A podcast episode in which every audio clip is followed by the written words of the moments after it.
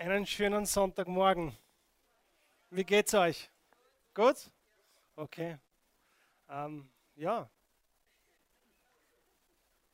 Spannend.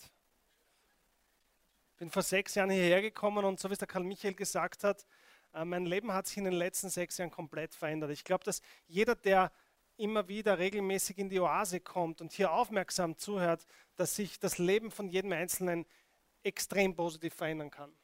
Und ich glaube, es gibt im ganz deutschsprachigen Raum keinen Ort, wo du jede Woche herkommen kannst, wo du mit einer Botschaft von Karl Michael ermutigt wirst, ein Siegerleben zu führen, ein Leben zu führen im Namen Jesu Christi und auch einen Unterschied zu machen da draußen in der Welt. Und es liegt an uns, was wir daraus machen. Er sät das Samenkorn, aber wir müssen es aufnehmen, wir müssen weiter was damit tun. Aber wie gesagt, also ich glaube, dass es im deutschsprachigen Raum keinen einzigen Ort gibt, der auch nur annähernd das bietet, was wir hier haben. Es ist, glaube ich, wenn heute ein Gastsprecher kommt, wenn heute jemand eine einmalige Botschaft bringt, dann kann der natürlich sein Bestes geben.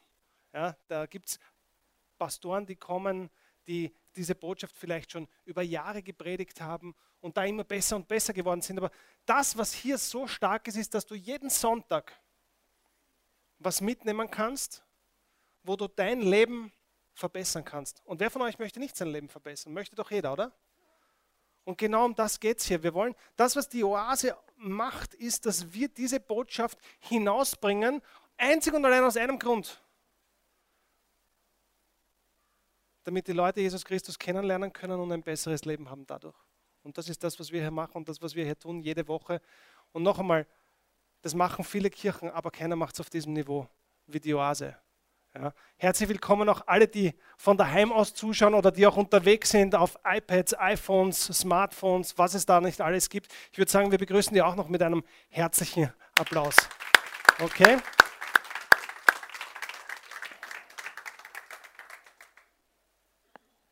Ich selber habe mit Glauben bis vor sechs Jahren überhaupt nichts zu tun gehabt. Ja, also ganz im Gegenteil. Ich habe ein, ein relativ wildes Leben geführt. Ja, Sex, Drugs und Rock'n'Roll und noch ein bisschen mehr. Und äh, es war für mich war es einfach, wie soll ich sagen, ich habe zwar gewusst, dass es da diese Geschichte gibt, ja, also ich bin aufgewachsen katholisch, obwohl mein Vater Moslem war, das heißt für mich war das eine sehr, sehr spannende Zeit, weil da immer so, wie soll ich sagen, die Mutter ist jeden Sonntag in die Kirche gegangen, der Vater natürlich nicht und jetzt war der Vater natürlich immer wieder auch ein Anker für uns Kinder, wenn wir nicht in die Kirche gehen wollten. Ja? Weil wir haben gesagt, der Papa geht auch nicht und gehen wir auch nicht. Ja? Und dann ist halt schwer für die Mutter zu argumentieren, warum wir in die Kirche gehen sollen. Also wir sind aber doch katholisch aufgewachsen. Irgendwann im Teenageralter, wie es so bei den meisten ist, verliert man dann aber den Glauben und, und andere Dinge werden wichtiger. Und so war das bei mir auch. Ich habe dann mit dem Ganzen überhaupt nichts anfangen können, habe irgendwie so Freikirche und so ein bisschen miterlebt. Für mich war aber klar, ich wollte dann nie dazugehören. Ich wollte nie einer von diesen Christen sein. Es waren für mich extrem komische Leute. Ja, ist auch manchmal heute noch, wenn ich manche Christen sehe, da will ich nicht dazugehören. Ja. Und so war das einfach für mich und deswegen mich hat das überhaupt nicht interessiert.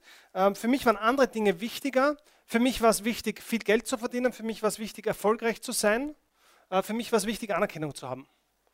Und äh, wenn ich heute so zurückdenke, der einzige Grund, warum ich das wollte, war, weil ich irgendwie eine innere Leere damit auffüllen wollte.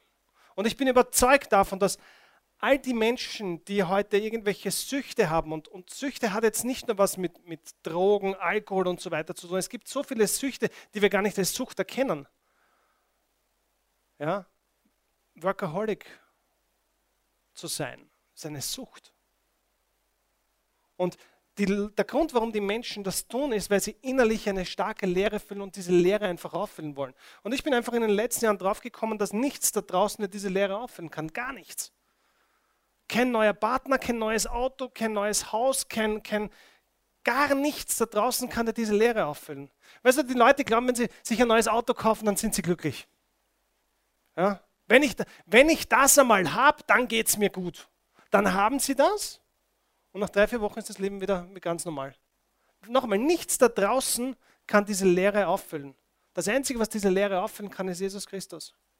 Das Einzige. Und deswegen ist es so wichtig, dass wir auch in der Oase die Leute da draußen erreichen, damit wir ihnen einfach zeigen können, wie sie diese Leere auffüllen.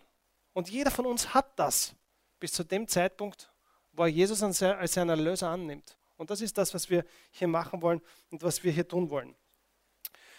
Wie bin ich zum Glauben gekommen? Das war recht interessant. Ich habe vor ein paar Jahren war ich sehr viel im Ausland unterwegs, äh, bin da zum Beispiel quer durch Rumänien gereist, kann bis heute kaum Rumänisch, ähm, habe da einen Dolmetscher mitgehabt, der Ion, und der Ion leitet eine Gemeinde in Klagenfurt. Und der Ion hat mir so, wenn wir unterwegs waren, immer wieder so erzählt von Jesus.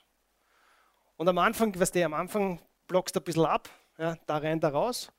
Aber er hat es auf eine Art und Weise gemacht, dass es irgendwann mal angefangen hat, reinzugehen und drinnen zu bleiben. Ich konnte zwar immer noch nichts anfangen damit, aber irgendwo, mir hat, was mir gefallen hat, war, äh, dass er, er hat etwas gehabt, was ich nicht gehabt habe. Er war glücklich. Er war erfüllt. Und deswegen war es vielleicht so, dass ich zugehört habe irgendwann einmal. Und wir sind so eben jahrelang unterwegs gewesen, zwei Jahre, glaube ich, waren wir gemeinsam unterwegs und wir haben immer wieder dazwischen, wenn wir Zeit gehabt haben, hat er mir von Jesus erzählt. Ich habe immer gesagt, ja, ja, ja, ja, ja, ja. Und dann war irgendwann einmal der Zeitpunkt da, wo es eben gesickert ist. Das habe ich aber gar nicht mitbekommen. Ich war dann nach, wie ich in Rumänien mit dem Projekt fertig war, habe ich ein neues Projekt äh, übernommen in den USA. Ja, war für mich eine super Zeit. Ja. Manhattan, New York. Ich mittendrin. Ja. Und ähm, eines Tages bin ich nach Houston geflogen, nach Texas, weil Schulfreunde von mir dort leben. Und ich wollte besuchen und äh, bin mit, mit einem von meinen Freunden sind wir im Auto gefahren auf der Autobahn und sind an einem riesen Gebäude vorbeigefahren. Und ich frage ihn, was ist denn das?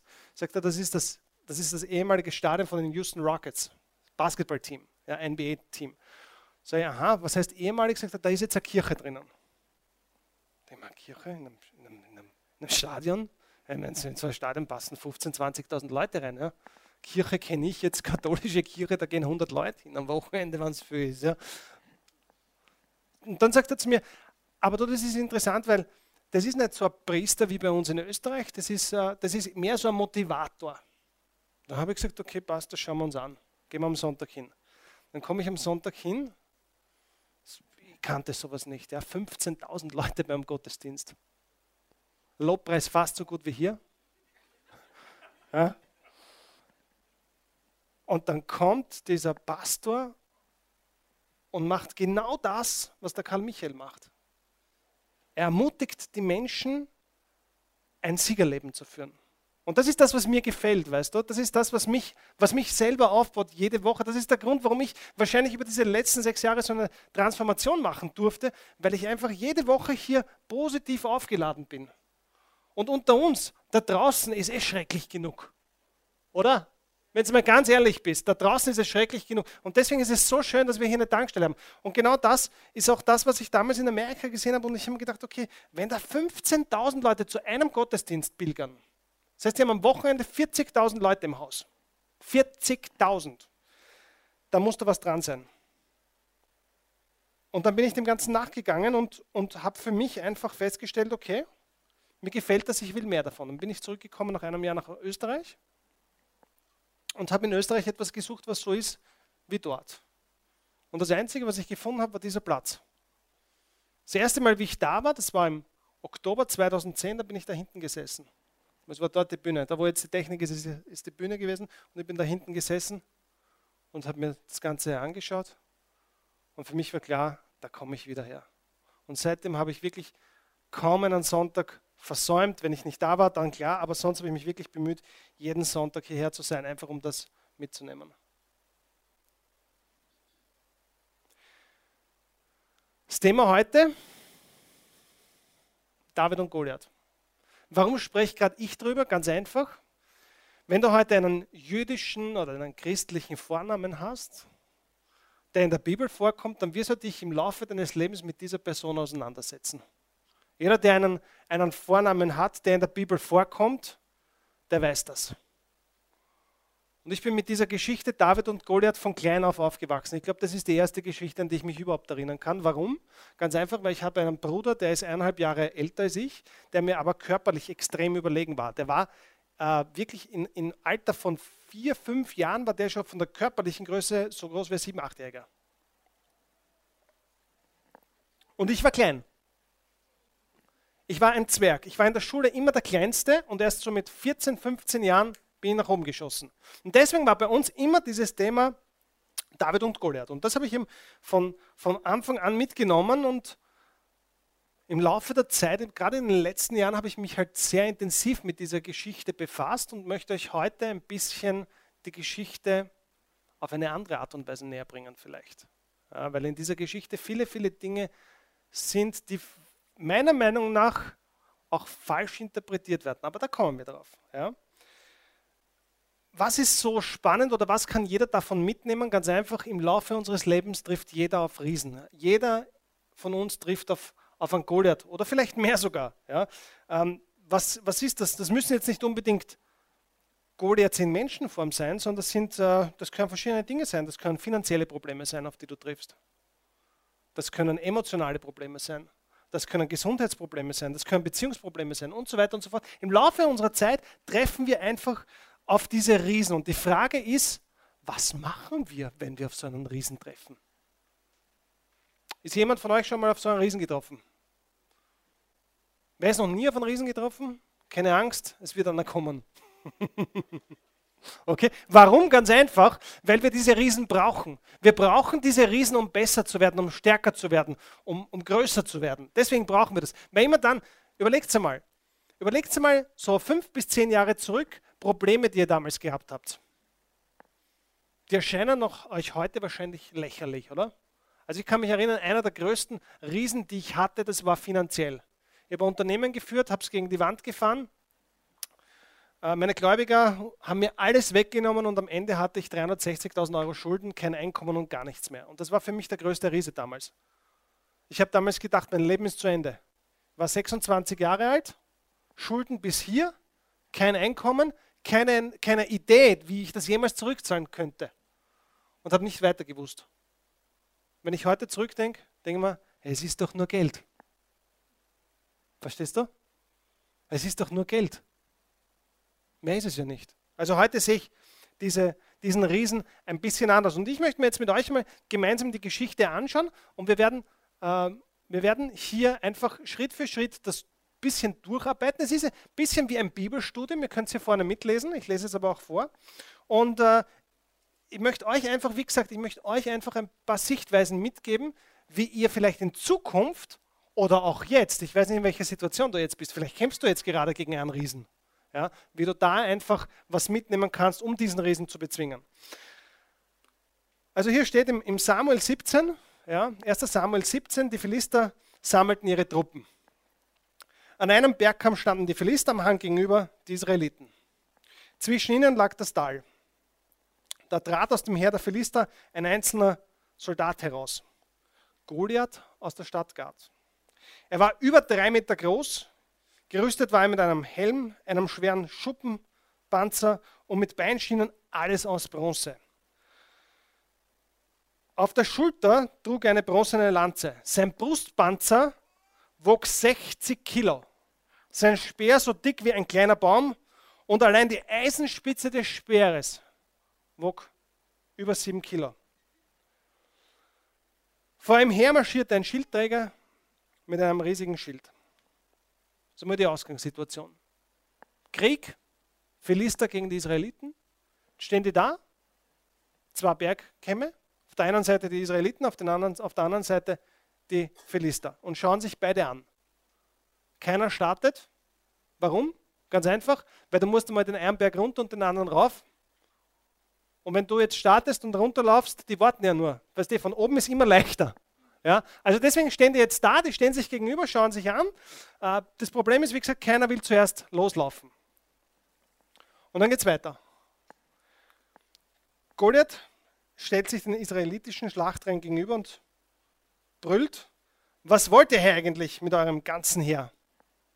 Ich bin ein Philister und ihr seid nur Knechte Sauls. Saul war der König damals. Los, wählt euren besten Mann aus und schickt ihn herunter zu mir. Wenn er mich töten kann, dann werden wir eure Sklaven sein. Aber wenn ich ihn erschlage, dann sollt ihr uns als Sklaven dienen. Ja, ich fordere heute alle Israeliten heraus. Wo ist der Mann, der es mit mir aufnehmen kann? Als Saul und seine Soldaten das hörten, erschraken sie und bekamen große Angst. Diese Situation, dass jetzt ein Mann hervortritt und einen anderen auffordert zum Kampf, war damals vollkommen normal. Okay, das war nichts Neues. Da, teilweise wurden einfach Schlachten so geführt. Es war zu mühsam, dass man da jetzt alle Soldaten hineinschickt. Deswegen hat man gesagt, okay, einer gegen einen, Mann gegen Mann. Und wer gewinnt, gewinnt. Und der Verlierer, die müssen alle als Sklaven kommen. Okay, also diese Situation war vollkommen normal. Mann gegen Mann, das, äh, war, das war einfach am, am Tagesplan. Okay? Was aber interessant ist, ist, das, was da steht, als Saul und seine Soldaten das hörten, erschraken sie und bekamen große Angst. Das ist genau das, was uns passiert, wenn wir heute auf einen Riesen treffen, oder? Wenn wir heute auf einen Riesen treffen, dann erschrecken wir und bekommen Angst. Ich kann mich noch erinnern, ich damals, wie es, mir, wie es mir so dreckig gegangen ist, ja, ich wollte die Post nicht mehr aufmachen. Ich habe, ihr kennt diese gelben Zetteln, oder? Die haben sich gestapelt. Ich habe die Briefe einfach nicht abgeholt. Ja, weil ich habe nicht gewusst, was ich machen soll. Ich habe damals ich hab, ich hab mit meinen Gläubigern Lotterie gespielt. Okay? Jeder hat eine gleiche Chance gehabt. Ich habe alle, alle Briefe, alle, also alle Rechnungen, alle Mahnungen genommen, zusammengetan, in die Luft geworfen und wer auf der Decke picken geblieben ist, den habe ich zahlt. Die anderen hatten nächste Woche wieder die gleiche Chance. Okay? So habe ich das, so habe ich das gemacht. Und also ich war einfach, ich war ähnlich wie der Saul. Jedes Mal, wenn so ein Brief kam, wenn ein gelber Zettel kam, erschrak ich und bekam Angst. Irgendwann einmal hast du nicht einmal mehr Angst. Irgendwann einmal ist dir das wurscht. Ja? Jetzt ist es über Wochen gegangen. Über Wochen ist er gekommen. Ja, wenn wir jetzt dann weiterlesen, also immer diese gleiche Situation. Über Wochen kommt dieser Goliath in der Früh raus, sagt, schickt mal euren besten Mann, wir machen das unter uns aus. Die Israeliten kriegen die Panik, nichts passiert. Am nächsten Morgen wieder. Ja? Und dann geht es weiter. Jetzt reden die Israeliten. Hast du gesehen? Da kommt er wieder, riefen sie einander zu. Hören er uns verspottet. Der König hat eine hohe Belohnung ausgesetzt für den, der diesen Kerl umbringt. Ja, er will ihm sogar seine Tochter zur Frau geben. Dazu soll seine ganze Familie sofort von den Steuern befreit werden. Interessant, oder? Alles, was man sich hier träumen kann. Die Tochter des Königs, keine Steuern mehr bezahlen für die ganze Familie.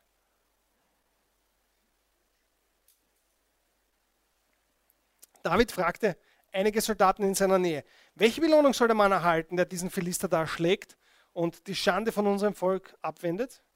Wir können doch nicht dulden, dass dieser unbeschnittene Philister sich über das Heer des lebendigen Gottes lustig macht. Also zur Situation mit David. Ja. Der David war zur damaligen Zeit ein Hirtenjunge. Und sein Vater hat ihn aufgefordert, seine Brüder zu besuchen und, und ihnen so auf Neudeutsch ein Lunchpaket zu bringen. Und deswegen hat er sich aufgemacht, seine Brüder zu besuchen. Dem Heerführer hat er spezielle Geschichten noch mitgebracht. Und jetzt steht er dort, über Wochen, wie gesagt, über Wochen kommt dieser Goliath nach vor, sagt, hey, schickt mal einen besten Mann, wir machen das untereinander aus. Und keiner tut was. Und jetzt kommt dieser David hier in das Lager und sieht das. Hirtenjunge. Hört sich das an und fragt dann, hey, Moment, Belohnung gibt es? Was gibt es da für Belohnung? Das können wir uns doch nicht gefallen lassen. Dem ging es nicht um die Belohnung, sondern ging es darum, er wollte sich das nicht gefallen lassen, dass dieser unbeschnittene Philister sich über das Heer des lebendigen Gottes lustig macht. Er wollte was tun. Und jetzt gehen die Israeliten her und sagen, okay, passt, komm mit. Gehen wir zum König. Jetzt gehen sie zum König. Der David sagt, ich räche uns. Der Saul schaut ihn an und sagt, du, du, Hirtenjunge, gegen drei Meter Goliath, vergiss es. Und dann sagt der David, nein, ich mache das. Ich mache das, ich räche uns. Ich, ich lasse mir das nicht gefallen dass der über meinen Gott so redet. Sagt der Saul, na, vergiss es, du bist, du, der war Teenager damals, der war 17 vielleicht, 18. Zarter Bub, braun gebrannt, blondes Haar, hübscher Junge, aber kein Krieger, kein Kämpfer. Und jetzt sagt aber der David, nein, ich will, ich will wirklich gegen ihn kämpfen. Ich habe als Hirtenjunge immer wieder Kämpfe ausführen müssen. Wenn ein Löwe gekommen ist und sich ein Schaf geschnappt hat, dann bin ich dem Löwen nachgelaufen, habe ihm das Schaf entrissen und haben es dann mit dem, Schaf, mit, mit, mit dem Löwen ausgemacht. Und wenn ein Bär gekommen ist, habe ich den auch niedergerissen. Ich schaffe das, ich mache das. Und der Saul sagt, okay, passt, dann nimm meine Rüstung. Da, damit du wenigstens irgendeine Chance hast. Weil, wie gesagt, der war ein Hirtenjunge. Wie so ein Hirtenjunge braucht keine Rüstung, oder? Ein Hirtenjunge kommt, ich weiß nicht, wie es damals gekleidet waren, aber heute jetzt kommen in einer Hosen am T-Shirt und fertig. Vielleicht ein Pullover, falls es ein bisschen kühl ist. Es gibt ihm die Rüstung. Und der David zieht diese Rüstung an, noch einmal klein und schmächtig. Saul war ein großer, stattlicher Mann. Ja? Meine Größe oder noch größer. Kräftig. Und der David war ja der kleine Zwerg. Und zieht diese Rüstung an und kann sich nicht bewegen. Zwei Gründe. Erstens einmal, wer zu klein ist und zweitens, wer noch nie vorher eine Rüstung getragen hat. Musste ja auch einmal erst lernen, mit diesen Dingen umgehen zu können. Wer von euch Männern war beim Bundesheer? Ja, Wenn du da ausrückst, volles Paket, Katz 3, dann musst du mal bewegen können. Das musst du mal lernen. Du kannst halt nicht 60 Kilo einpacken und einmal losmarschieren. Das muss man lernen. Das geht Schritt für Schritt. Und er hat das nie gelernt. Und jetzt steht er da in diesem Band und sagt, kann man nicht bewegen. Vergiss das. Legt den Panzer ab, geht zum nächsten Bach, nimmt sich ein paar Steine, steckt in seine Hirtentasche und marschiert zum Schlachtfeld. Der Goliath steht dort, schreit wieder, schickt mir einen besten Mann. David fasst sich ein Herz und geht hinunter ins Tal.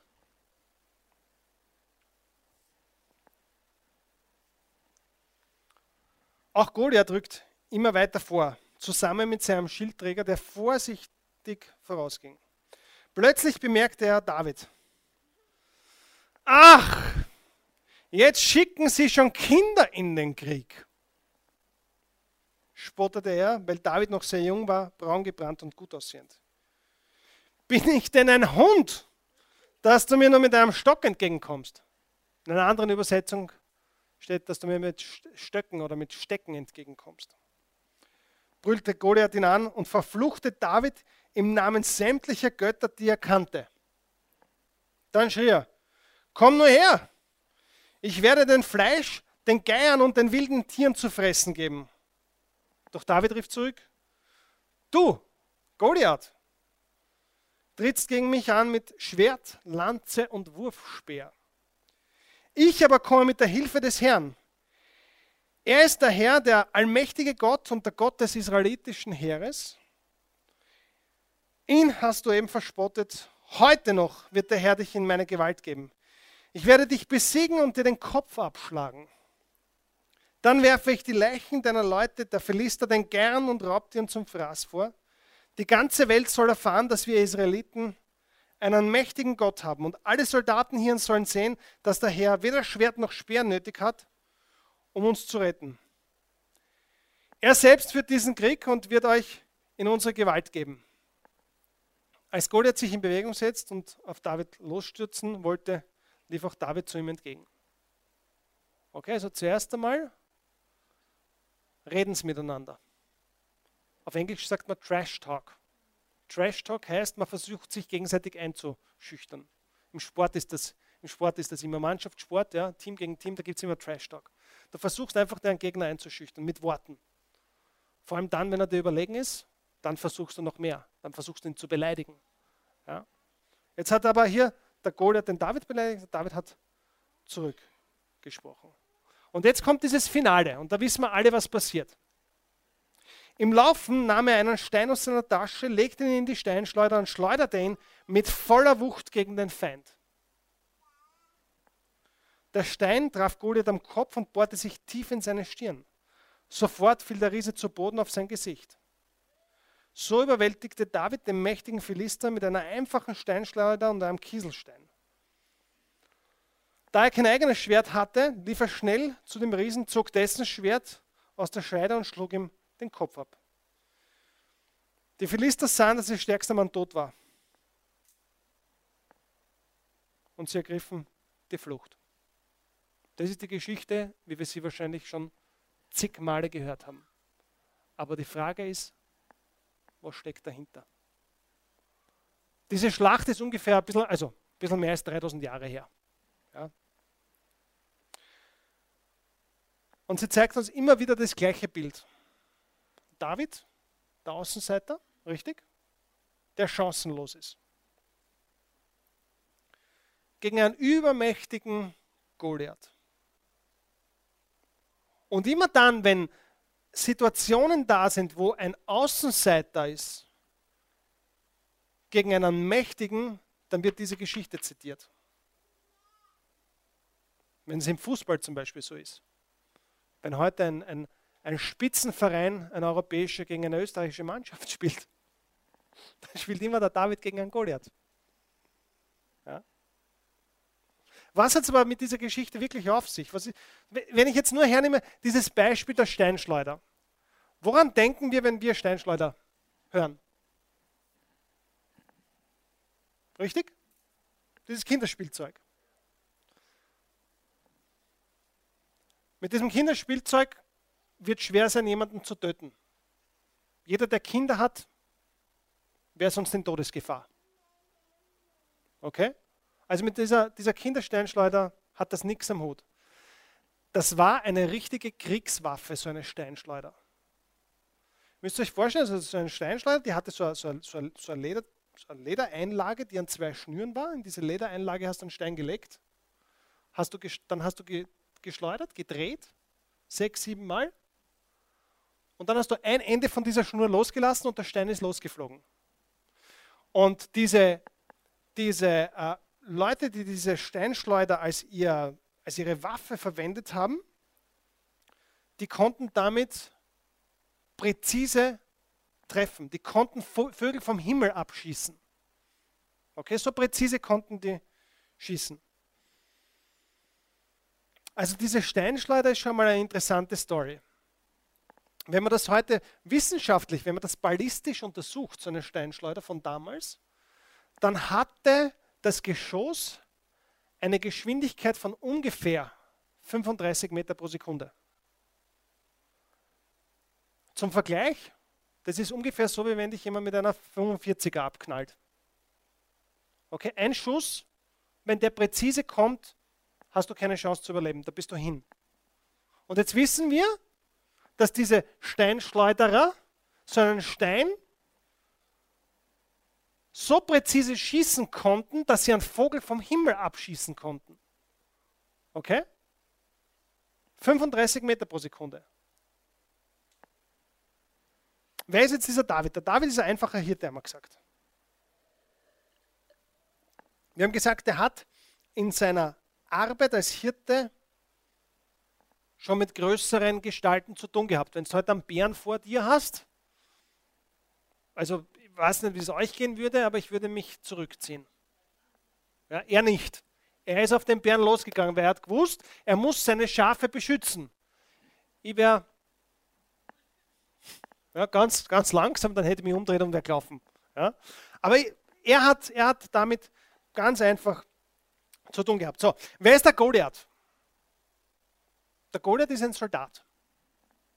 In der damaligen Zeit gab es bei so einem Heer gab's drei, äh, wie sagt man, drei Gruppen. Ja, es, es, gab eine Kavallerie, das waren die Berittenen. Ja. Es gab eine Artillerie, das waren Bogenschützen zum Beispiel. Und dann gab es die Infanterie. Die Infanterie ist Mann gegen Mann. Ja, und dieser Goliath ist jetzt ein Infanterist. Wir werden bei dem Goliath jetzt noch einige Dinge sehen. Was aber Fakt ist, ist, dass der David nicht der Underdog ist. Okay? David ist nicht der Außenseiter. Er ist der Favorit. Und das ist das, was oft missverstanden wird. David ist der Favorit. Warum? Ganz einfach. Drei Dinge. Erstens, er hat die Regeln des Kampfes verändert ohne seinen Gegner darüber zu informieren. Richtig?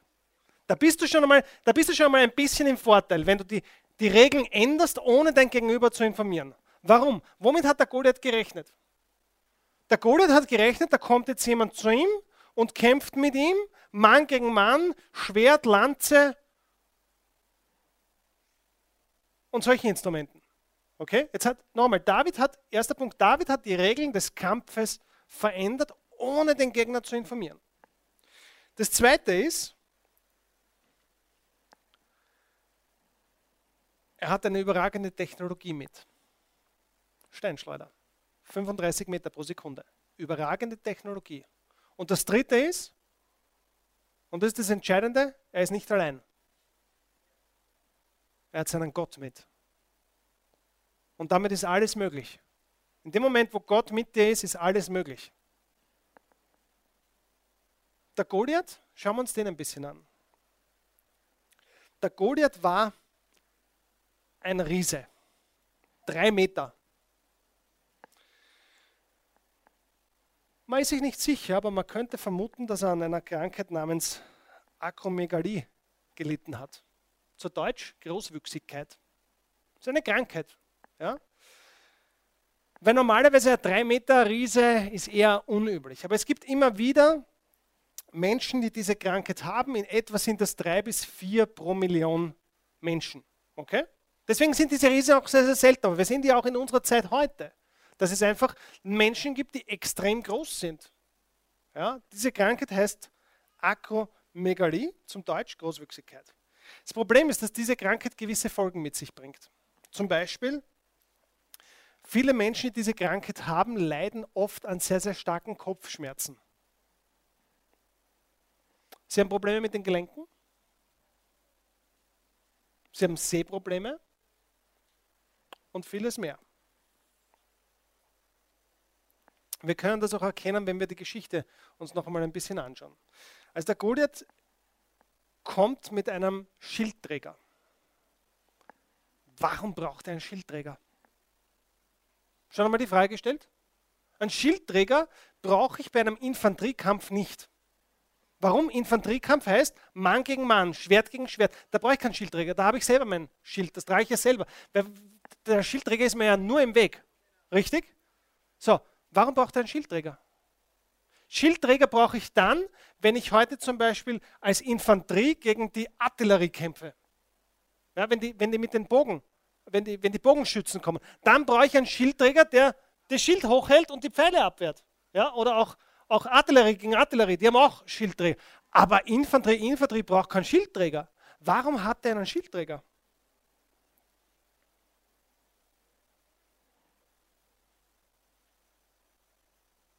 Interessante Frage, oder? Eine Antwort könnte sein, nochmal, was haben wir gesagt, sind die Folgen von dieser Großwüchsigkeit? Sehen, Gelenke. Vielleicht konnte der nicht alleine aufs Schlachtfeld gehen. Kann das sein? Wir wissen es nicht, aber es ist eine Möglichkeit, oder?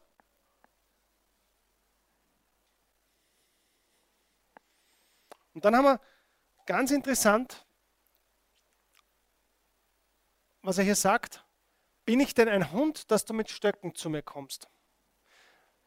In einer anderen Übersetzung, in der Luther-Übersetzung steht, und der Philister sprach zu David, bin ich denn ein Hund, dass du mit Stecken zu mir kommst? Wie viele Stöcke hat ein Hirte bei sich? Einen, richtig? Einen. Warum spricht er aber hier von mehreren? Warum spricht er hier von Stöcken oder Stecken? Warum? Weil er es nicht gesehen hat. Weil er es nicht gesehen hat. Und das lässt darauf schließen, dass er eben unter dieser Krankheit gelitten hat. Und diese Krankheit bedeutet auch, dass er Gelenksprobleme hat. Ich weiß nicht, aber wenn du heute Gelenksprobleme hast, dann tust du dir relativ schwer mit schnellen Bewegungen zum Beispiel, richtig?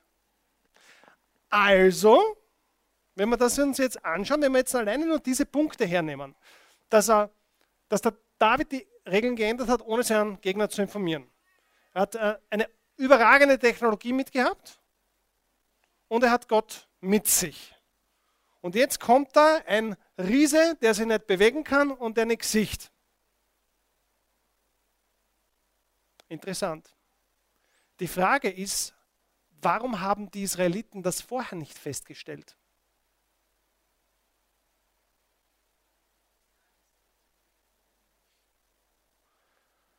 Weil die haben es auf die Weite gesehen. Die haben das auf die Weite gesehen. Da kommt ein Riese, drei Meter groß, stellt sich hin und sagt, Kommt, einer. Einer reicht. Wir machen es unter uns aus. Mann gegen Mann. Und die sehen jetzt nur diesen Riesen. Nichts anderes. Wir Peter, wir haben heute in der Früh darüber geredet, warum, warum der Moses nicht ins gelobte Land durfte, richtig? So, was war damals die Situation? Es war eine ähnliche Situation. Die Israeliten sind gegangen ins gelobte Land, haben sich das dort alles angeschaut, sind zurückgekommen und gesagt, na, da gehen wir nicht hin, das sind Riesen. Richtig? Und zur Strafe hat, der, hat Gott gesagt, okay, keiner von euch wird das gelobte Land jemals sehen. Jetzt überlegt einmal, was so ein Riese kosten kann, wenn ich mich nicht mit ihm auseinandersetze. Wenn ich nicht gewillt bin, gegen ihn zu kämpfen, der kann dich dein ganzes Leben kosten. Der hat die Israeliten ihr ganzes Leben gekostet. Die durften nicht ins gelobte. Die sind 40 Jahre lang durch die Wüste gegangen. Stell dir das mal vor. Stell dir mal vor, du gehst 40 Jahre durch die Wüste. Ich meine, manch einer macht das vielleicht in seinem Leben. Aber das nur, weil es gesagt das ist ein Riesen, da gehen wir lieber nicht hin. Bleiben wir hier. Ge gehen, wir, gehen wir zurück nach Ägypten, haben sie damals gesagt. Da ist uns besser gegangen. Da waren wir Sklaven, aber da ist uns besser gegangen. Und jetzt ähnliche Situation. Schon wieder. Die Israeliten und ihre Riesen sehen einen Riesen, kriegen die Panik, keiner traut sie. Okay? Aber wie gesagt, dieser Riese ist ja gar nicht so ein Riese, weil er ist krank. Und dann ist noch was Interessantes. Er sieht mehr stecken. Ja? Und dann sagt er noch was, was sehr interessant ist. Komm nur her, ich werde dem Fleisch, den Geiern und den wilden Tieren zu fressen geben. Und das Wichtige ist aber, komm nur her. Das ist der wichtige Punkt. Warum? Damit er ihn sehen kann. Weil wenn der jetzt da 100 Meter, 150 Meter entfernt ist, kann er ihn nicht sehen. Deswegen sagt, komm hierher, stell dich vor mich, damit ich dich sehen kann. Und das ist genau das, was, jeder, was jeder, jedes Riesenproblem mit dir macht. Es, es sagt dir, komm her, du hast eh keine Chance. Unter uns wäre David zu Goliath gegangen, ein Hieb, Kopf ab und fertig. Geschichte erledigt. Richtig? Er hätte keine Chance gehabt. Hätte er sich mit den gleichen Waffen gegenübergestellt, hätte er null Chance gehabt. Komm her, damit ich das sehen kann. Komm her, damit ich gegen die kämpfen kann. Ja? Wenn wir uns diese Geschichte genauer anschauen, werden wir eines feststellen. Diese Riesen, mit denen wir auch im Leben zu tun haben, mit denen wir im Leben zu kämpfen haben, sind nicht, wonach sie ausschauen. Sie sind nicht, wonach sie ausschauen. Alle Hindernisse, auf die du in deinem Leben triffst,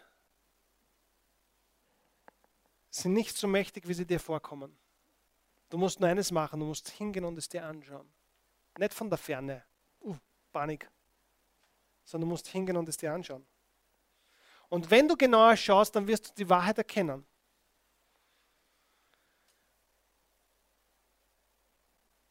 Überlege mal über die Riesen, die du in deinem Leben schon bezwungen hast. Jeder von uns hat schon Riesen bezwungen, oder? Jeder. Aber wir werden im Laufe unseres Lebens immer wieder auf Riesen treffen und die Frage ist, wie gehen wir damit um in der Zukunft? Ja? Ich kann dir eins sagen, Riesen können bezwungen werden, besonders von Menschen, die mit dem Geist Gottes erfüllt sind. Das war der größte Segen, den der David gehabt hat. Nochmal, drei Dinge waren es, richtig? Was war das Erste? Er hat die Regeln geändert, ohne seinen Gegner zu informieren. Können wir das auch machen im Leben? Können wir die Regeln ändern, ohne unser Problem zu informieren? Absolut.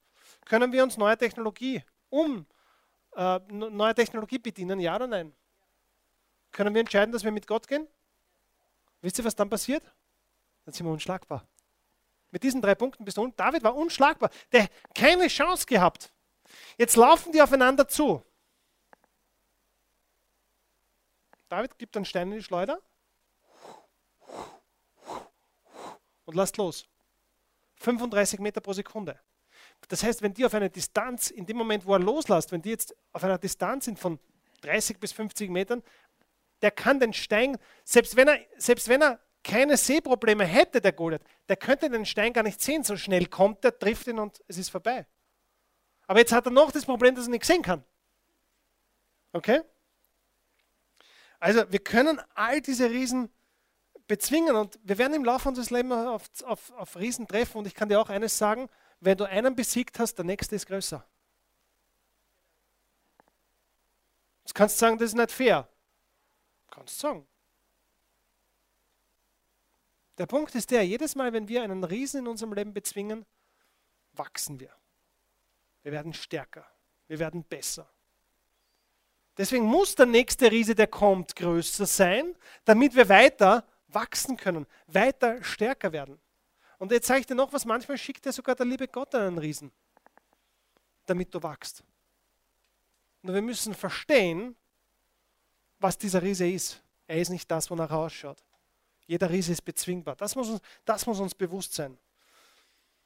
Du kannst Riesen in allen Bereichen deines Lebens finden. Vielleicht in deiner Beziehung, vielleicht bei der Gesundheit, vielleicht in deinen Finanzen. Ich weiß es nicht. Die Frage ist, wie gehst du damit um, wenn der nächste Riese kommt? Was die meisten nicht wissen, ist, dass der David, bevor er überhaupt auf den Goliath getroffen ist, bereits schon vier Riesen besiegt hat. Das waren keine körperlichen Riesen, sondern es waren mentale Riesen. Gehen wir mal kurz einen Schritt zurück. Kapitel 16. Ja, Im Kapitel 16, der Samuel, das war der Prophet damals, wird von Gott aufgefordert, nach Bethlehem zu gehen. Ja, soll nach Bethlehem gehen zu einem Mann namens Isai. Ja, und soll einen seiner Söhne zum König machen. Okay? Warum? Ganz einfach. Der Saul war zwar noch der regierende König, aber der hat, ja, wie soll ich sagen, der hat Gott enttäuscht und seine Tage waren gezählt.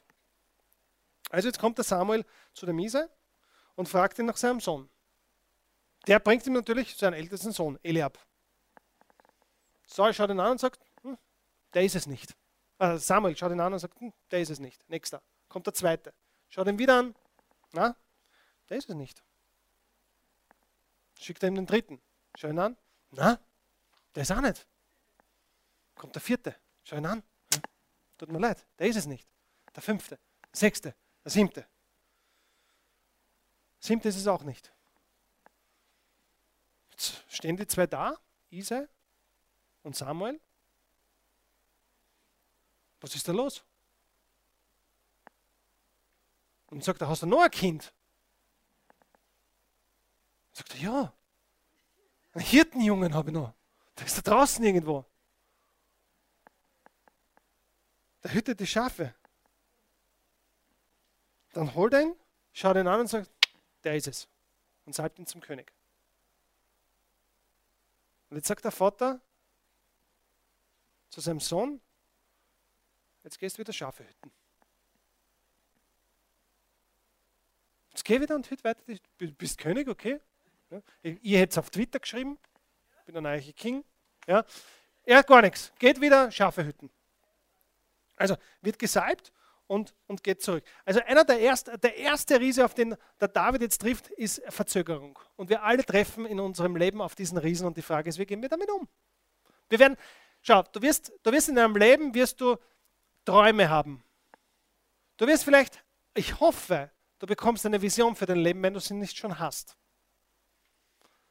Aber es dauert, bis diese Dinge in die Realität kommen. Diese Verzögerung, das dauert einfach.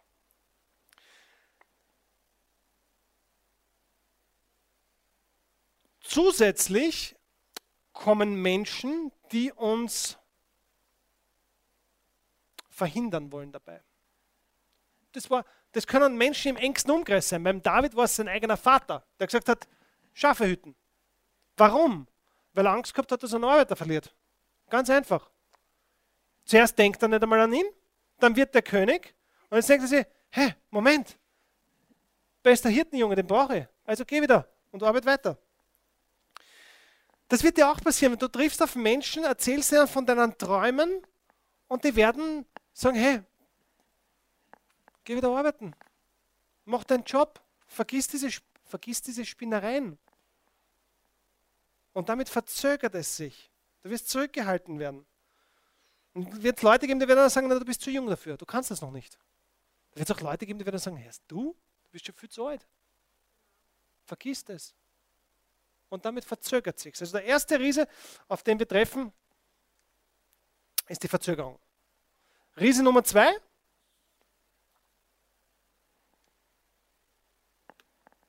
Entmutigung. Entmutigung. Bist du schon mal entmutigt worden? Schauen wir uns noch einmal an, diese Schlacht. Alle haben sie Angst vor Goliath, richtig? Alle sind sie entmutigt. Niemand glaubt an dich. Jetzt kommt, jetzt kommt der David daher und sagt, okay, passt, ich mach's. Keiner glaubt an ihn. Jeder redet ihm ein, es macht keinen Sinn. Schau dir den an, du hast keine Chance. Du wirst entmutigt. Menschen werden dich entmutigen. Es ist interessant, wenn du dir das in der Wirtschaft oft anschaust, bei Firmen, da kommt der Mitarbeiter mit einer neuen Idee, die vielleicht wirklich Sinn machen würde, und dann sagen alle, hm, na, das funktioniert nicht, das brauchen wir nicht machen. Kann zwei Gründe haben. Erstens einmal, weil sie eifersüchtig sind, dass sie nicht selber auf die Idee gekommen sind. Passiert sehr, sehr oft. Je größer die Firmen, umso eher passiert das.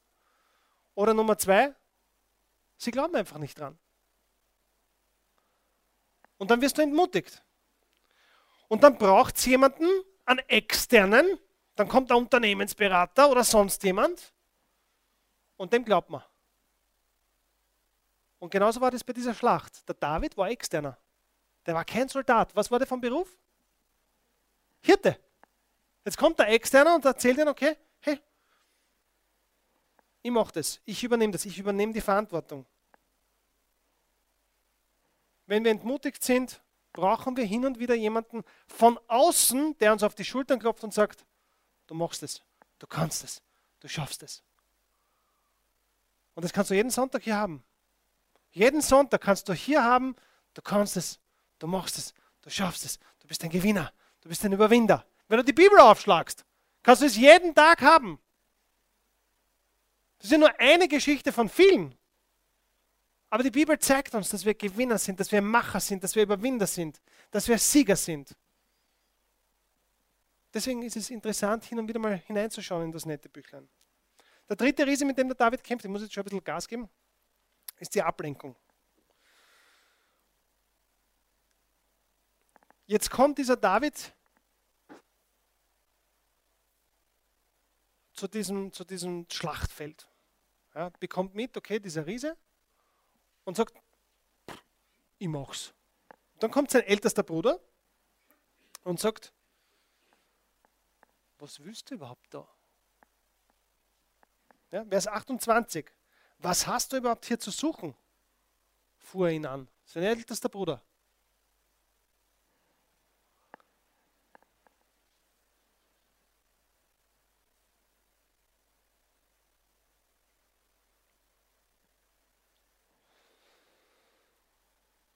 Ablenkungen, Ablehnungen ist etwas, worauf du immer stoßen wirst, wenn du etwas verändern möchtest.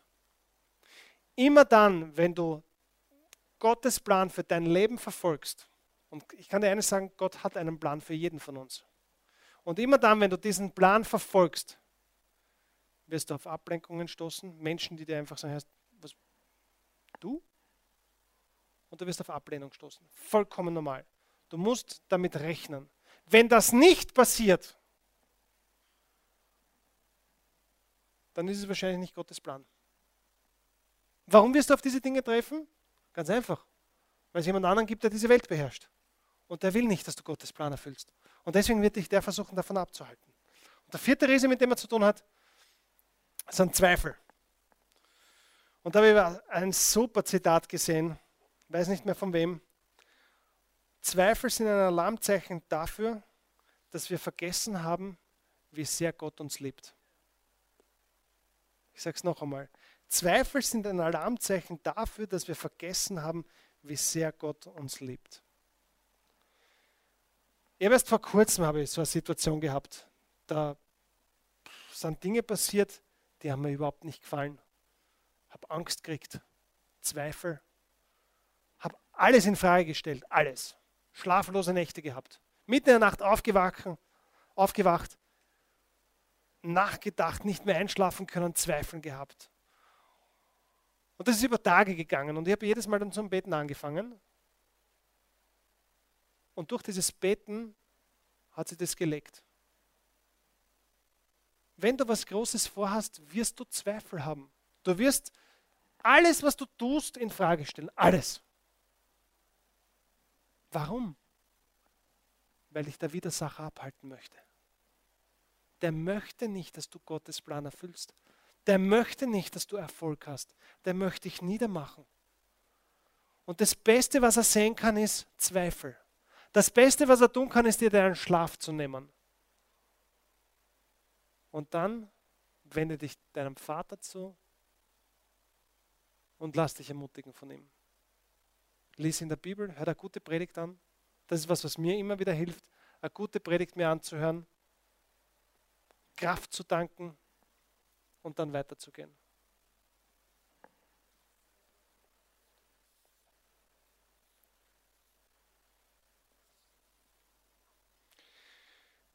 Wie können wir Riesen bezwingen? Da gibt es vier Punkte, die ich euch noch mitgeben möchte und dann bin ich fertig. Das erste ist, erinnere dich an die Riesen, die du in der Vergangenheit bezwungen hast. Immer dann, wenn du einen Riesen vor dir siehst und, und keinen Weg findest oder keinen Weg siehst, dann erinnere dich an das, was du in der, in der Vergangenheit geschafft hast. Ermutige dich selbst. Nutze die Werkzeuge, die Gott dir gibt. Das können deine Talente sein, das können deine Fähigkeiten sein, das können die Menschen um dich herum sein. Nutz die Werkzeuge, die Gott dir gibt. Und jetzt ganz, ganz wichtig, die Werkzeuge, die zu dir passen. Mach nicht den Fehler und zieh die Rüstung eines anderen an. Diesen Fehler hat David Gott sei Dank nicht gemacht. Er hat das Werkzeug genommen, mit dem er umgehen konnte, die Schleuder. Der dritte Punkt ist, das ist oft schwierig. Es ist leichter gesagt als getan. Aber ignoriere, dass der Riese ein Riese ist. Ignoriere es einfach. Das hat David getan. David hat einfach ignoriert, dass der groß ist, dass er gegen den vielleicht keine Chance haben könnte. Ignoriere die Riesen. Und der letzte Punkt ist,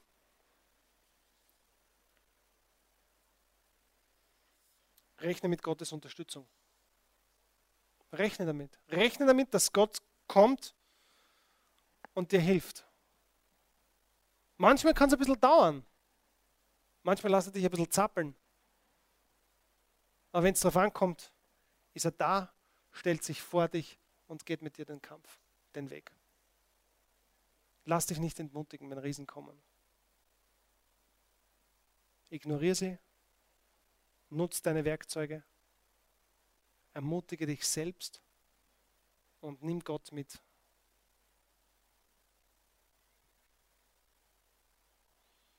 Lasst uns beten. Vater, ich möchte danken für jeden Einzelnen, der hier ist, der diese Botschaft empfängt, egal ob online, ob, ob hier vor Ort. Ich möchte danken für jeden, der uns unterstützt, der den Weg mit uns gemeinsam geht. Und ich möchte dich bitten, Vater, dass du jedem hilfst, seine Riesen zu bezwingen. Wir wissen, dass jeder im Laufe seines Lebens auf mehrere Riesen treffen wird. Und ich bitte dich, Vater, dass du uns die Kraft gibst, dass du uns die Stärke gibst, dass du uns die Waffen gibst, dass du uns den Mut gibst, dass wir gegen all diese Riesen kämpfen können und dass wir bestehen können, Vater, dass wir deinen Weg gehen können, dass wir dorthin kommen, wo du uns hinhaben möchtest und dass wir uns nicht ablenken lassen, dass wir uns nicht entmutigen lassen, dass wir uns nicht verdrängen lassen, sondern dass wir einfach diesen Weg gehen. Darauf bitte ich dich durch Jesus Christus, unseren Herrn. Amen. Und für diejenigen, die vielleicht heute zum ersten Mal da sind, und die in der Zukunft kämpfen wollen und die Gott in ihr Herz aufnehmen wollen. Für die habe ich jetzt noch ein ganz kurzes Gebet. Du kannst mit uns mitbeten. Ich würde sagen, wir beten alle gemeinsam. Das ist ganz, ganz kurz. wo wir euch einfach diejenigen, die heute zum ersten Mal da sind, diejenigen, die vielleicht zum ersten Mal zuschauen, einfach die Möglichkeit geben wollen, Jesus anzunehmen. Okay, machen wir das gemeinsam? Guter Gott. Ich danke dir für deinen Sohn Jesus Christus. Jesus Christus, ich möchte dich einladen in mein Leben. Ich weiß, dass ich in der Vergangenheit nicht alles richtig gemacht habe. Vielleicht mache ich in der Zukunft auch nicht alles richtig. Aber ich möchte dich zu meinem Herrn und Erlöser machen. Ich möchte, dass du mein Leben regierst, Jesus. Und ich möchte deinen Plan für mein Leben erfüllen.